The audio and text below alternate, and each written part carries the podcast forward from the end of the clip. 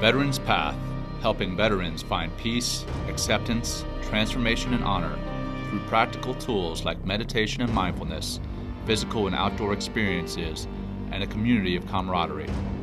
I'm John McCaskill, a Navy SEAL commander turned mindfulness teacher.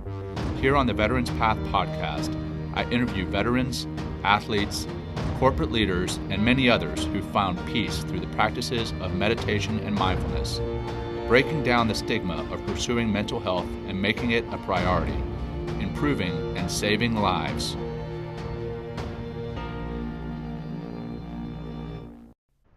All right, good morning, good afternoon, good evening, good day. I'm John McCaskill, your host, and thanks for tuning in to the Veterans Path podcast. This podcast is just a piece of what we do. Veterans Path is actually a nonprofit working to introduce veterans and active service members to meditation and mindfulness typically in outdoor settings, so they could find a sense of peace, acceptance, transformation, and honor. That's where the word path in our name comes from. And the point of this podcast is to make people more aware of what we do to increase support of Veterans Path, increase attendance at our retreats so we're able to help more veterans, and finally to reduce the stigma around mindfulness, meditation, and seeking mental health support. Listeners and viewers, if you're enjoying the show, Please give us a review or a like and share the show with anyone and everyone you think could benefit from our message. Also, you can directly support Veterans Path by clicking on the support button on the podcast or by visiting veteranspath.org forward slash donate. All right, today my guest is Dot Sheehan. Dot is the founder, president, and CEO of Operation Hat Trick, a nonprofit organization that supports the recovery of wounded service members and veterans through the sale of Operation Hat Trick, or OHT, branded merchandise, proceeds of which are donated to those organizations that support OHT's mission. And Veterans Path has been a beneficiary of one of these amazingly generous donations. From a simple idea, Dot has created a brand that has grown into a globally recognized multi-million dollar business at retail.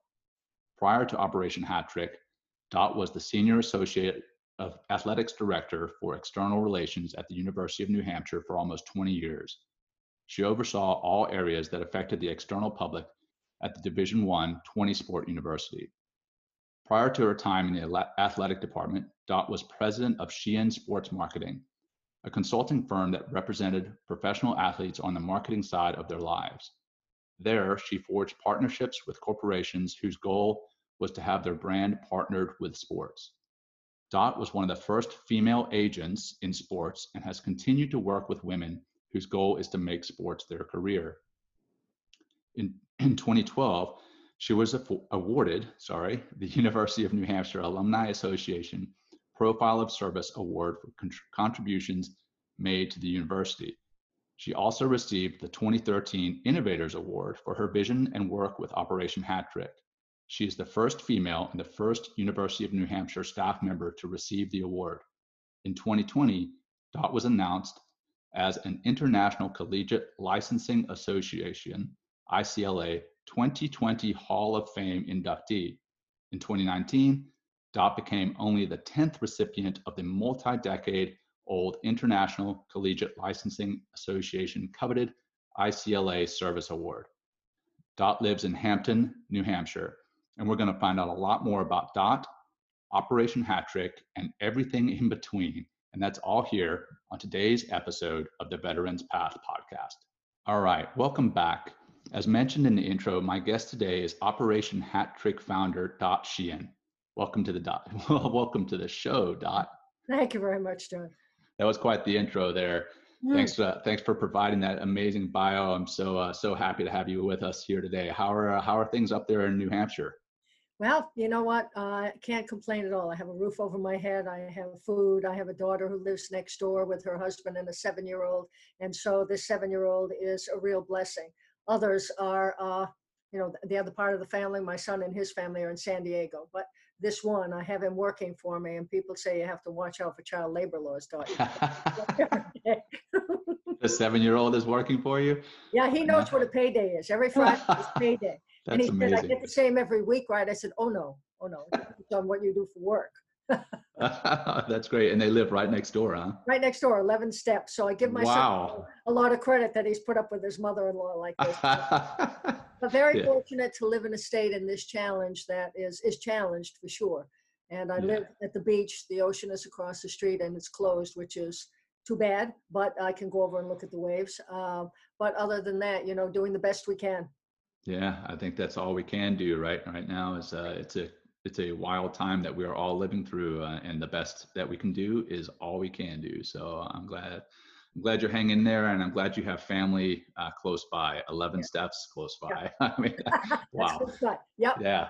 So uh, you heard there at the beginning. I was reading your professional bio. Um, and you've already told us a little bit about your family. I mean, the fact that you have, uh, you know, grandchild next door and and uh, your your uh, son-in-law and, and, daughter next door. What about you uh, as a person? What else do we want to know about you, Dot? Where'd you grow up? Uh, what was your family and upbringing like? Uh, what and then what's your family makeup? Yeah, well, I was born in New York City, and my parents are from Brooklyn in the Bronx, and I have a sister and uh, somewhere along the line, my father was transferred to New England and he chose New Hampshire. And my mother thought she'd died. She she was a, from a very Italian neighborhood, a very Italian background. And to move out of a city to New Hampshire at that time, whew, that was very difficult. She didn't work. My father traveled. So she was alone most of the time with two kids, which had to be pretty difficult for her. So lived in New Hampshire uh, from then on in different parts of the state. A good state to grow up in and um, you know we have clean air and we do a lot of the right things. A son of mine has gone to california. He'll never come back and a daughter of mine actually you know decided to stay in new hampshire. So uh, my father was a diehard yankees fan. Oh was he ever a diehard yankees fan? Even then when the tv you couldn't get yankees games he'd lay on the floor and listen to it. It was all snow and all of that but he'd listen to it. And my mother was a brooklyn dodgers fan so you know there were some good arguments in that house yeah, and I imagine being close to uh, Boston and, and, just in New England, the, with the Boston Red Sox, there's uh, quite the the rivalry there between Boston Red Sox and the Yankees. So how uh, How's your house now? Who are you a fan of uh, as far as baseball? My son, absolutely, in San Diego, is a diehard Red Sox fan. Yeah. he and my sister go back and forth. She's a diehard Yankees fan, so they go. Wow. I say I'm a fan of both, and people tell me you can't be. you have to be a fan of one or the other. I absolutely love sports. One of the best days of my life is when I got Sports Channel, right? You know, when I was able. Oh yeah. I'll cut back on the grocery bill as long as I can watch sports. now I'm dying because there aren't any. But um, I pride myself in having a conversation with my son-in-law, who was an athlete, uh, on like football. He said, "You know more about football than I do." I said, "I doubt that's true," but really love sports, and that's part of why there's so much sports involved in Operation Hat Trick because I, I know it and I've been comfortable around it for a long time. So I work way too much but in this case of Operation Hat Trick, when you see the need, and you know it, John, probably more than I do, right? The need grows all the time, and we just cannot forget. And we've dedicated Operation Hat Trick to Nate Hardy and Mike Koch, two yep. Navy SEALs who were killed in 2008.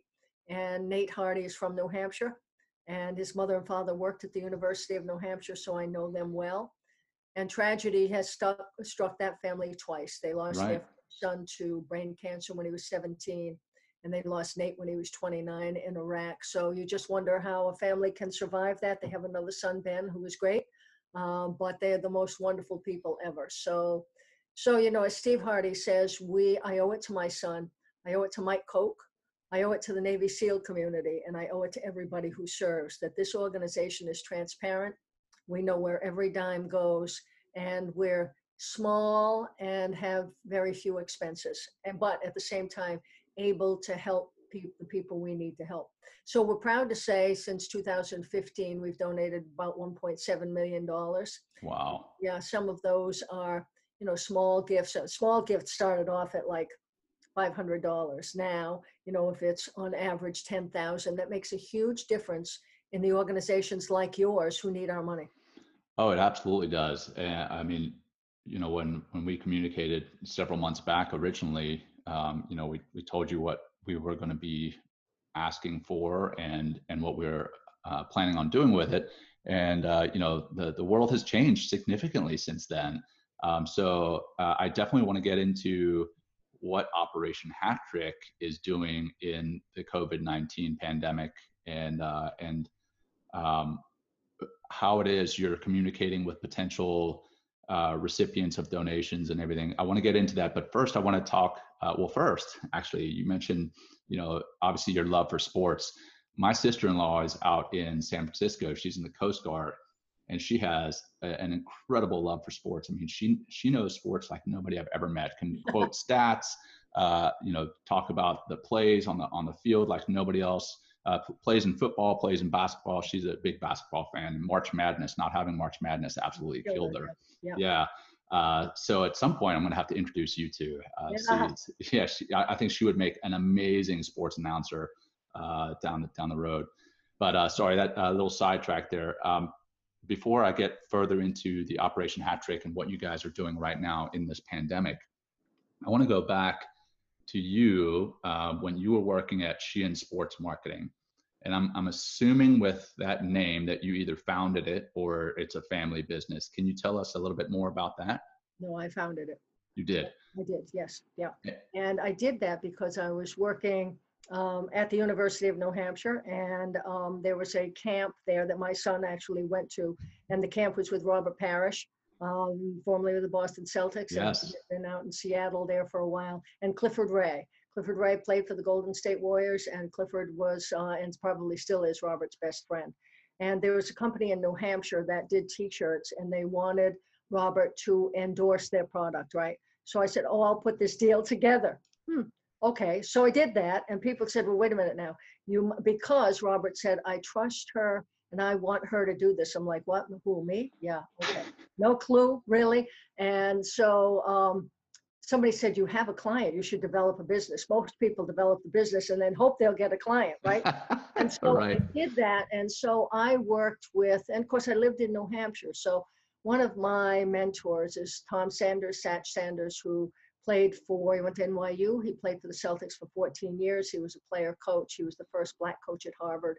Um, and he's got quite a pedigree. And he became a mentor. And he said, "She Sheehan, he either called me Hoss or he called me Sheehan, never called me Dot. And he said, okay, so if you're going to do this, here are the three things you need to make sure. You need to be seen because you're in New Hampshire and nothing happens there. care- be careful where you're seen.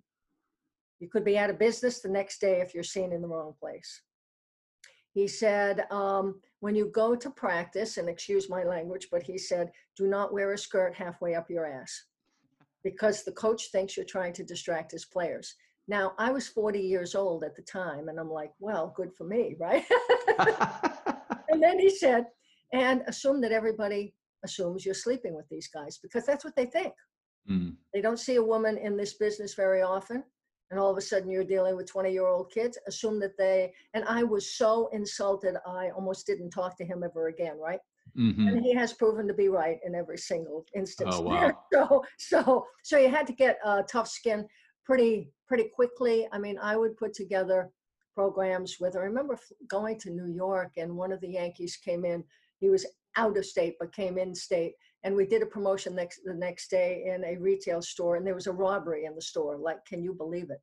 So they looked at me not him not anybody else. I was the only white person around so they thought i had staged this so wow. yeah it was kind of interesting for a while i mean some of the experiences were unbelievable nate newton i got him a sneaker deal he was at the dallas cowboys at the time um, for the super bowl and they wanted somebody who wore black sneakers. And I said, look, you can't promote how much you're getting on this. You can't tell too many people. The next day, somebody called me and said, Did you see the LA Times today? I'm like, Oh, gosh. The front page of the sports section? I know why. Well, there's this big black sneaker that belongs to Nate Newton, and he's promoting the fact that you got him a deal. I'm like, Oh, man, you got to be kidding me. it was a real learning experience for me. And um, kind of crazy one. You know, you could go forward three steps and you could take 10 back because there were drug charges, there were spousal abuse charges, there were all kinds of things, and you'd have to deal with those, right? And ultimately, it could affect the six figure contract that I was going to get, my mm-hmm. kids' education on my desk. wow. Yeah. So yeah, it was an interesting time. Yeah, to say the least. Yep. What about um, even before that? I mean, you, you mentioned it kind of got into this because your son went to a, a camp. Yeah. Uh, what What about yourself? Did you play sports yourself? and Were you a collegiate athlete of any sort? That's what's so funny. I try to make up a good story, but no, I don't have one of those. No, I, so a- uh, I happen to, uh, for uh, like 20 years of my life, carried a lot of weight. I was a fat kid. I mean, okay. about that. And uh, Mm. luckily, that's not the case now. But uh, that impacted my ability to be in sports. And and but and with two girls in the family, my father had to teach somebody something. So he wanted me to know about football. So he's the one. And my father went to Fordham, and uh, his roommate was Vince Lombardi. Oh wow. Yeah, way back when. so you say, okay, there's got to be something there. My father loved baseball more than he loved football, but he wanted to teach me about football. So I was the one that he taught some things to. Yeah, neither my sister nor I were athletes, but in that, listen, I'm old now. So in that day and age, you know, sports weren't what they are now for women. so no, I was not an athlete. But I mean, you still have a pretty wild story of, of how that all Oh, got started with, yeah. with your son going to ba- basketball camp. Yeah, yeah. And Robert and Cliff, it was a day camp for Kevin.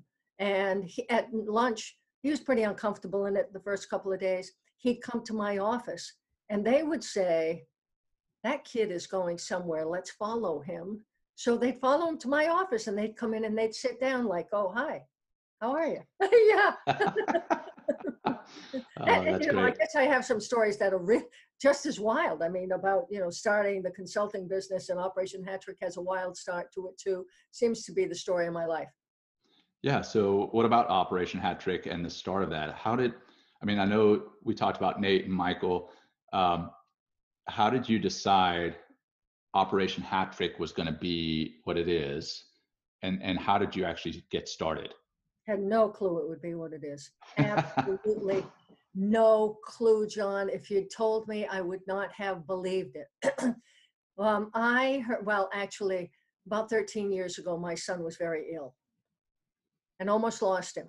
And he had uh, he had Guillain-Barré and Miller-Fisher neuromuscular diseases. And um, in Arizona, when he was on vacation, had an eight-week-old baby, and he, with two, three nights, he got pneumonia, and the doctor said we don't expect him to live the night. So I made a deal with God, you know, and I said, if if you let him survive, I'll do something good for somebody, a lot of people. I'll, I'll do some good in this world. And luckily, Kevin went to rehab and uh, taught him how to crawl again and walk again and talk again. And and he's well now, and I'm forever, ever, ever thankful for that. and um, shortly after that, I listened to a Boston radio station, and they had a trivia contest every week. And this particular week, it was what is the one thing head wounded soldiers coming back from Iraq and Afghanistan want the most? And the answer was a baseball cap because it covered wounds and swelling and treatment and bandages. And I was like, can you just get them a hat? I mean, really.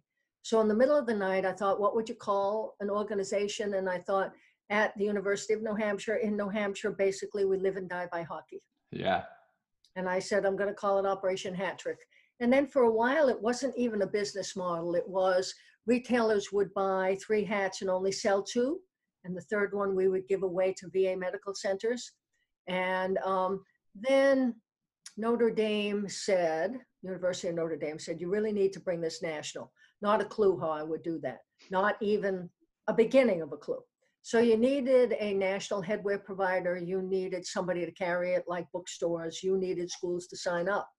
And so we, somebody said, well, don't expect too much. Maybe this was in January of, of a particular year. Maybe, I think it was 2012, maybe you'll get 25 schools by June. We had 100 schools in a month. Like, seriously. okay. wow. Now, what are we going to do? So now it's a business model. And it's a business model that no other charity I know does. We build a royalty into everything we sell. So if the headwear by 47, they're our exclusive headwear partner. If the hat is $12 at retail, we get between a dollar 20 and a dollar 44 per hat automatically built into the price. That's what it is. That's the money we use to donate to organizations like Veterans Path. And um, we donate 90% of that. We have some money, you know, to run the organization. We have Sure. other donations, but it's the royalties that we donate out. And that's a lot of dollar twenties and a dollar forty fours. Yeah, that's that's huge. Uh, I mean, Yeah. You, Yeah. you you talked about having hundred schools on in the first month. How many are you guys at now? We have over 500 schools. Some are uh, active, some are not. We have um, 21 NHL teams, 15 NBA teams, 80 minor league baseball teams. We're not Major League Baseball or the NFL. The NFL has salute to service, may see that as a competitor. And Major League Baseball does business, business a little bit differently. So, you know, we'd love to get in with the Red Sox or somebody, but, you know, that remains to be seen. And then we work with companies. Some are a one shot deal, some are ongoing, like we are partnered with Sig Sauer. They Oh, have nice. corporate headquarters here in New Hampshire, believe it or not, live free or die, that's what we are. And uh, we are on their website and they are very kind to us and people love our product. So um, Sig Sauer is really good for us. And let's face it, our demographic shoots, hunts, and fishes. Mhm. Right. Yeah, yeah, ball uh, ball cap wearers. Right. So we have, you know, military camouflage, but we're just now starting a partnership with um, Mossy Oak. You know, a guy in the military will say, I love what you do, but I'm not wearing that hat hunting. That's a military hat. Yeah, I want a hunting hat. So we're really looking to design, develop an outdoor line is what we're trying to do. Uh, And that's part of what we do now during this COVID-19 uh, is plan for that. And who will our licensees be? So we've got about 13 licensees, 47's big. Colosseum out of LA is huge and they did a uh, salute to service in college with Fanatics last year. Hugely successful, hugely successful gave us exposure that we'd never had before. And we're hoping that because we went online in such a significant way, that's going to help us now. Well, congratulations. I mean, I, I, that's that's uh, everybody's dream is to is to have something that they create just take off like Operation Hat Trick has, and then the fact that you're giving back is uh, is wonderful. So thank you for what it is you're doing. Um, You know, how? Go ahead. I was going to say it, it- is interesting that you say, yeah, you've we've created a brand, is what we've done, and believe me, Sure. it's been a lot of hard work by a lot of people. Our board is just absolutely phenomenal. We're very selective. We put Steve Hardy on our board, hmm so there's no nonsense. He's like a pit bull. Well, and he doesn't let us spend much money, which we don't. Uh, I work from the house, don't need to pay overhead. And so our expenses are minimal. You know, we've got a social media person, I have an assistant, but other than that, we really don't have any expenses. So that's how we're going to be able to survive all this that's going on now. I hear Yeah. every day of people who have 14 employees or $700,000 worth of emergency needs they need to fill. And I, I just don't know how they're going to do that hmm uh, very difficult. So, so you know, we've been told that the brand may be worth about twenty million dollars. That makes me fall on the floor. I don't know if that's true, um, but nevertheless, we have created a brand. A lot of people don't know about it, but when they do, uh, you know, the first time I went to Walter Reed, I've been there six times. I encountered a young man who was 25. He had a wife. He had a five-month-old and a five-year-old and he was severely depressed. I'm like, you think he was a triple amputee? He still had shrapnel in his face, and he had been burned. And if you cry in Walter Reed in the workout room, you have to go out in the hall. Well, I spent most of the day in the hall that day. And as I first, he had to agree that he'd take a hat. He did. And I handed it to him, and he cried, and he said, Ma'am, you've almost made me feel normal today. Mm, And maybe, just maybe, my five year old won't be afraid of me when he comes to visit because I'll have this hat on. yeah. Wow. Stuff you say. So, what we've done is combine the love of your country with the love of your school, your team, your company, whatever. Huge combination. Yeah, and and throw in the the love of family. I mean, the the ability to to bond with his child like that because his child wasn't going to be afraid of him. I mean, Right. that's Yeah. that's uh, incredibly powerful. And and to think this all stemmed from a radio show that you were listening to, and you just happened to hear the the question that they were asking. Uh, Well, it's so me, wild. Aren't you glad you were listening to the radio broadcast today? I, and I said, Aren't you glad who I am? Who I am? How many other people heard the same thing I heard? True, true. Good point. About it, right? Yeah, Yeah, Yeah. this young man at Walter Reed felt so bad for his wife. She was living in the dorm they have, another building. It's, you know, two rooms and, and a bathroom, and she could eat in the cafeteria style place downstairs. But she said, There's no bathtub, so I'm bathing this baby in Mm. the sink. Oh wow. And so she was trying to schedule visiting him in the workout room or wherever he was because he was not well enough to come out of out of his out of a room yet and he was in rehab but he couldn't go with her for sure and um, she said it's just very difficult then you have a five year old and they basically had no family that was coming to see them so you know we saw a guy i think it was that same day he was young they were young they were like 20 and they had a baby and he was in bed and he had the american flag behind him and this poor girl was trying, that baby was fussy. So the group that we had, the women said, okay, we're going to do this. We had a little schedule. And for the next four or five hours, we each took a half hour with that baby. We either changed her diapers, we would feed her, we would roll her up and down in her carriage, up and down, so this woman could spend some private time with her very ill husband. It was like, well, yeah, I guess that's what we need to do today. That's why we're here. Yeah, you're definitely meeting the call that you'd or the promise that you had made uh, Right. to to serve others. So uh, Right. wow, what a story. Uh, what about um, the the recipients of your donations? How how do you decide um, who to reach out to, and and then what i- what's required for for? I mean, I know personally, uh, Yeah, being being yeah. being that I, I I did go through the process, but for our listeners, somebody who may be working with another veteran service organization, how do they reach out to you and uh, and get connected? Well, in the beginning, we had to look for people because we weren't well enough known. Believe me, we don't need to look for people now. that's a that's a sign of huge success. That's right. And we have challenged the board uh, with finding every year one or two new organizations we can give to. There are some that are staples, and we will probably always give to them because of the work they do. I think of the Travis Mills Foundation and here Sure. in northern Maine, right? We were the first ones to give Travis money. We went to Walter Reed, and my daughter happened to be with me, and I'm up in a room, and they come up and they say, Megan is crying downstairs. I'm like, what? It's a grown woman. I left her 15 minutes ago. What do you mean she's crying? And they said, this guy downstairs made her cry. So I go downstairs, and there she is with Travis, who's laughing like he can't even stand himself, right? And he said, she went to shake my hand, and I made my wrist fall on the floor. She thought she broke his hand, so she started to cry. Right? Oh, my Lord, oh, geez. So at the time, he said, I'm going to have a camp in Maine. And I said, What do you need, Travis? And he said, Well, if you come up, I need XYZ. So we packed the car with uh, microwave, hats, fleece blankets, china, you name it, right? And we get there, and that was before he decided to do what he finally did. And uh, he, I said, What do you need? He said, Look, we have more guys who want to come here. We need money for another cabin. So we donated enough for this small cabin, right? And he said to me, You know, I really bought the Elizabeth Arden summer property here in Maine because I needed to prove something to you. I said, To me? He said, You gave us legitimate money. You were the first ones to give us legitimate money. We weren't really legitimate then. And I had to prove to you I was legitimate. I said, So you put $4 million into a place to prove to me you were legitimate.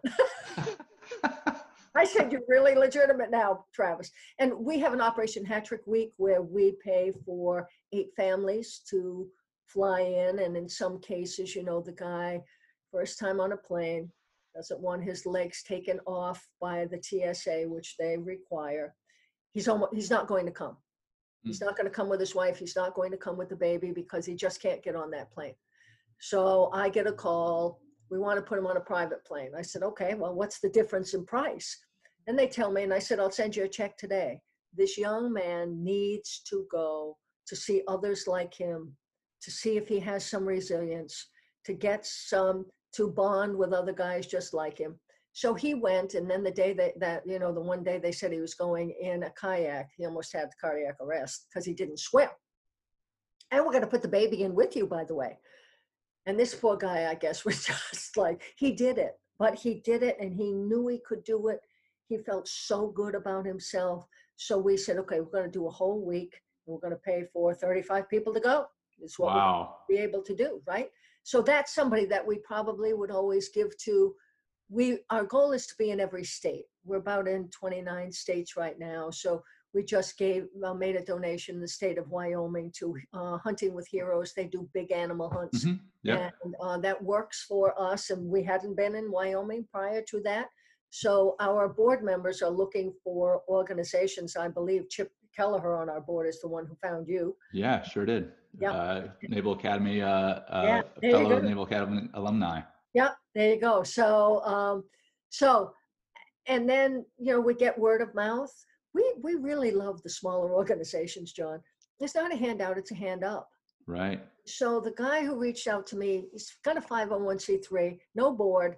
He's just wants advice. So what do you do? He said, I work at Amazon. I said, okay. He said, but I also have a small plane and I've been paying for flights for guys with traumatic brain injuries. And I take them to their doctor's appointments. Like the angel flights. Yes, yeah. Yeah. And he is Hero Flights. Hero And I flights. said, okay. so why are they not going through a commercial airport? He said, number one, the lights will trigger an anxiety attack. Their attention span is very short and they get lost quickly, and now they have an anxiety attack. And they're afraid they're going to have to take off prosthetics if they have them with the TSA, and that bothers them in front of everybody, of course. And Sure. so they, they simply decide not to go to the doctor. So his plane will only go so high and so far, but he said, um, I need help with flights. So this year we provided four or five flights for him. And I got a wooden American flag one day from Flight 1844. And this veteran who said, if it wasn't for you, I wouldn't have gone to my doctor. He said, Mm. You have no idea what this meant for me, for you to provide for this flight and for me to get the medical care I want. So those are a small organization, but those are the kinds of things we like to do because nobody was lining up giving him money, right? Sure. The big organizations have money they may do a great job uh, but the smaller ones who need that extra kick we like to help Beautiful. And, and you know, you mentioned that, that one individual who said that he wouldn't have gone to his doctor if it weren't for you and what a huge difference that made in his life. But I mean, what about the second and third order effects, their family, their friends that you're helping by helping that individual? I mean, they, I don't know that this particular individual, but maybe he, he or she had children or spouse or um, who knows the ripple effect and then that you throw in the community that they are a part of as well um, where they live but also the veteran community that they're a part of and they are becoming stronger a, a stronger piece of that veteran community so they can help others. And it's just that the, the ripple effect is immeasurable what it is you guys are doing there at operation at hat trick so uh, well hero flights had a guy who was in the hospital and he couldn't afford to get home for christmas Mm. and he was due to come back to the hospital in two weeks if he could get home for christmas and he couldn't afford to do it and he wasn't going to go on a commercial flight so hero flights picked him up we paid for it so that he could go home for christmas you talk about extended family he was impacted yeah all were because he couldn't have gotten there otherwise Wow. Wow. Well, um, as we've discussed uh, in, in the past, and and uh, you know, you're aware of what we do with Veterans Path. Um, for for our listeners who may be dialing in for the first time, what we do is we introduce vets to mindfulness and meditation to to deal with either stress injury, moral injury, or some stress that the the service member may go, be going through. Perhaps it's with uh, traumatic brain injury as well, something that I, I know you guys are very passionate about. Um, but that that meditation and mindfulness piece, I'm curious, have you ever personally uh, tried meditation or mindfulness? Uh, and if so, how did you, how did that go? Well, it's, it's like i set you up for that question Something like that. We'll Yeah, see. Well, I have a chiropractor who's fabulous, and clearly, this whole COVID 19 has, uh, 19 has made everybody more anxious and stressful, right? Yes. And so she said, I'm starting this mindfulness class. Would you like to go into it? I said, Oh, Really? absolutely. This, yeah. She was uh, studying to do that. And the first couple of classes were in person, and then it became clear it needed to be online, right? So Yeah, we all yeah. went home and we finished that series. And then she said, I'm going to do it twice a week now. I'm like, oh, I'm in. I'm in. Now it's just ended because her practice has been closed, the chiropractor, Okay. Um, practice, but she's Sure. not allowed to reopen under circumstances now here in New Hampshire soon. So she hopes that she's going to be able to do mindfulness. I've never been somebody who can get into it on my own, so I clearly needed help with that. And some of them are like, you think, where did that thought come from? I haven't thought about that in five years, right? Yeah, bubbles up to the surface. how do you get into that groove of I have to do this today, I have to do that today, and just try to forget that? So it's been a really good exercise. I can do it much better by myself now than I could before, but clearly need help. So I think we're all reaching out to her and saying, don't let it. She's hoping to do it once a month, but um, I am an absolute fan. I've tried many mindfulness classes and they haven't really worked for me, but this did. Nice. Yeah. Well, uh, I mean, I I'd like to invite you to some of the things we're doing in response to COVID nineteen because we're not able to get with our veterans face to face, and uh, we've actually partnered with with an online uh, platform called eMindful, um, which we're going to be doing a five part webinar on via Zoom, or no, sorry, not via Zoom, but uh, via their platform eMindful um, in the in the coming weeks. It'll be led by myself and then uh, three other veterans that are, are relating the veteran mindfulness and resilience to what it is the, the country is experiencing, the world is experiencing in this time, uh, the COVID 19 um, isolation and the pandemic. I mean, there's so much uncertainty to it, there's so much uh, alone time, loneliness in it. But at the same time, even though we're social distancing, we're all in this together, and uh, and we want to make sure that we we highlight that that we're all going through it as a, as a human species together. It's it's an unprecedented time, an unprecedented event. Um, so I'll send you information on that if you're at all curious. Yeah. Well, you know, we during this time that the stress and anxiety have increased. You know that better than I do, and that puts these guys at greater risk for suicide, even Right. greater risk. So absolutely. we have a member of the Boston Bruins, Kevan Miller, who had a really bad injury a year ago, and he hasn't played in a year. And Kevan went to the University of Vermont, and the young man flat out gets it, John. He gets it yeah, he loves special ops. He loves the military, loves Navy SEALs, loves everything about it. And um, so I reached out to Kevan. He's been a spokesperson for us for a program that um, the Boston Bruins have done for us in their team shop, right? And so I said, Kevan, I said, we sponsor six Warrior ice hockey teams. So we're in Alaska, Minnesota, North Carolina, South Carolina, Washington, D.C., and New Hampshire, Vermont. And what we basically do, we have a corporate partner, we help them with ice time. Ice time is up to $500 an hour. what?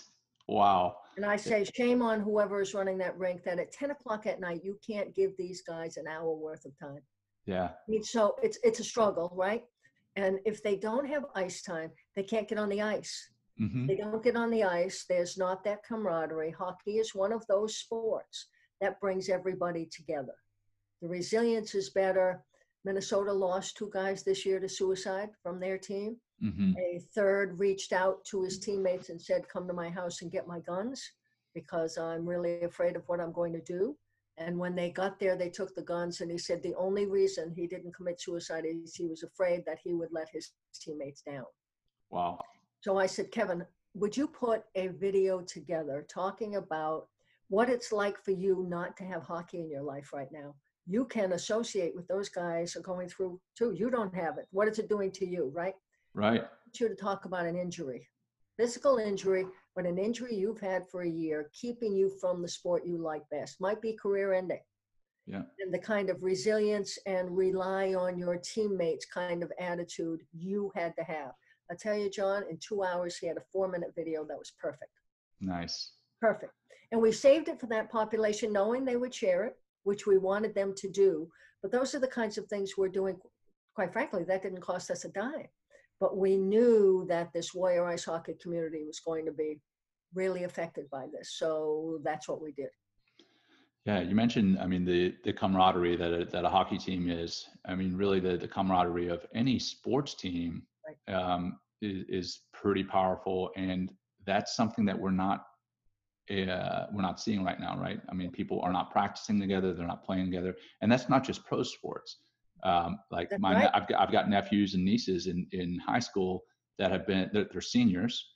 They've been playing for three years or even more. I mean, when you play it, when you count in uh, all the junior leagues and junior high and everything else, but they've been playing for three years in high school.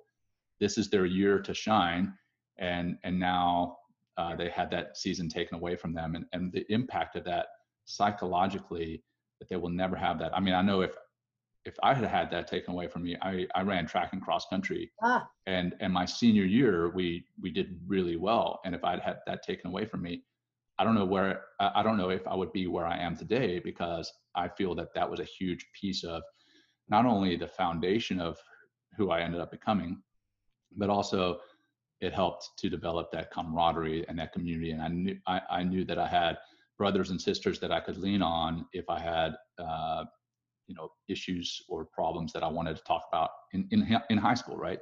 Um, and I still lean back on those friends and, and I count them as as family almost now to this day. But you take that senior year out, would that be the same? Um, so you, you know, distance runner.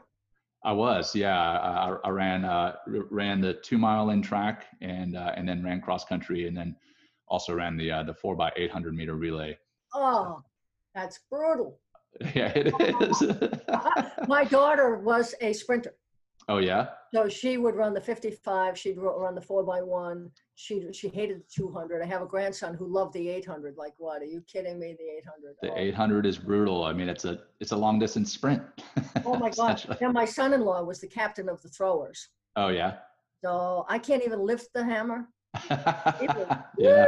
that thing. Yeah. And he was tight end on the football team. He's a big boy. He's like six yeah. five. 230 and stuff like that. So yeah, track is, and so much of track depends on your own personal. It does. Right. Yeah, absolutely. Yeah. Sure does. Right. Interesting. So, and there's a, there's a lot of, uh, psychological play in that too. I mean, not just in track, yeah. but, but on, on all, again, all sports teams, but visualization uh, prior to the race, um, the, the strategy and tactics in the race. Uh, a lot of people look at running and they're like, oh, there's no strategy and tactics. And there are absolutely. So, absolutely. Well, uh, coming probably to the the end of the the interview here, Dot. What have we not spoken about that you'd like to make sure our listeners hear? Well, I'd like listeners to know we're here to stay, either by some luck. I'd like to think a little genius. Uh, we have we have donated more this year. We'll have a year fiscal year um, and so those proposals that are sitting on our desk right now, uh, we are um, going to push them to FY21 and hopefully help them out in FY21. But we've made some good decisions about, you know, putting money in reserve. And when somebody would say to me, maybe I have too much money in reserve, you don't want to sit on too much money. But I've said for the last three or four years, what if retail, the bottom falls out of retail? Ding, yeah. ding, ding. Yeah. That's how we make our living. I'm not sure if it's better to be here now or relying on individual donations, I guess, where we are right now. But we've made some money. Um, you know, we've been very careful with our money, and we can, as of today, survive two years without any revenue. Wow. Yeah, you are a rarity in that case, yes, I'm yes. sure.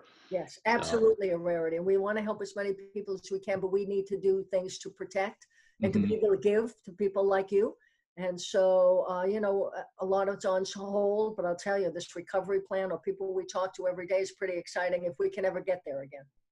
Right, right. Yeah, it's, uh, we'll never get back to where we were, but I think we'll get back to uh, a, a new normal. And, uh, and that's, uh, there's going to be pluses and minuses to it. I think we're going to be more resilient as a, as a country and as human humans. Uh, but yeah, there's definitely uh, going to be some things that we'll look back on and miss. I don't know if a handshake's ever going to be a thing anymore. We'll see. Oh, yeah, no, a hug for sure. No, no, no, no, no. So tell me, you were in the Naval Academy. Yeah, yeah. Uh, when did you graduate, if you don't mind? I graduated in 2001, uh, and then uh, and then went out to uh, Coronado for SEAL training. Okay. Did you know John Cauthen? John Cauthen. Yeah, C A U T H E N. He graduated in 2000. Uh, I, the name rings a bell. Uh, I probably do know him, but it, uh, my bell has been rung too, so my memory is not what it, is not what it used to be. So I'll have to go back and look at uh, look at the old um, yearbooks or uh, I don't even remember what our yearbooks were called, the handbook or something. Uh, I forget, but uh, all, my Naval Academy listeners are going to listen and they're going to be like, "Did you really go to the Naval Academy? You don't yeah, even right, know yeah, it." yeah. That's that's my daughter-in-law's brother. Okay, okay, Yep.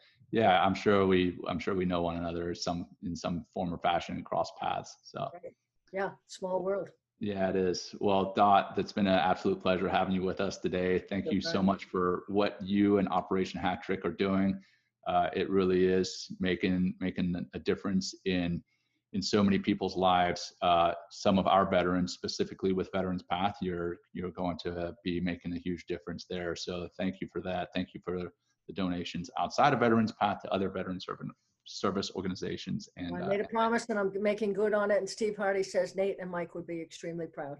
Oh, absolutely, they would, and and I'm I'm glad to be associated with uh, with you guys and and Steve and uh, and I, I knew Nate. I didn't know Michael uh, personally, but I knew Nate, um, and we'd done done some training together when he was at SEAL Team Eight.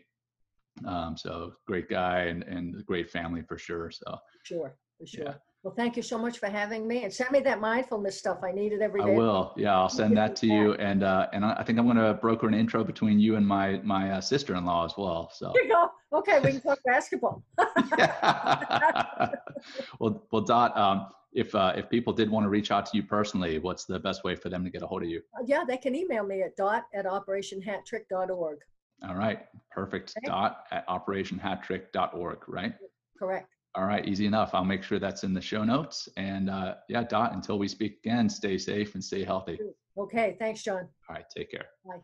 For our listeners, thanks for listening to our show. Please check out Veterans Path online at veteranspath.org. We too are on social media. Follow us on Facebook, Instagram, LinkedIn, Twitter, and YouTube. And if you're enjoying the podcast, please hit the subscribe button and share it with your friends and family. And remember, listeners can directly support Veterans Path by clicking on the support button on the podcast or by visiting veteranspath.org forward slash donate. Thank you all and have a blessed day. We hope you've enjoyed today's episode of Veterans Path Podcast. Please follow us on social media and think about sharing your story with us there and potentially on the show. Together, we can make mental health a priority, improving and saving lives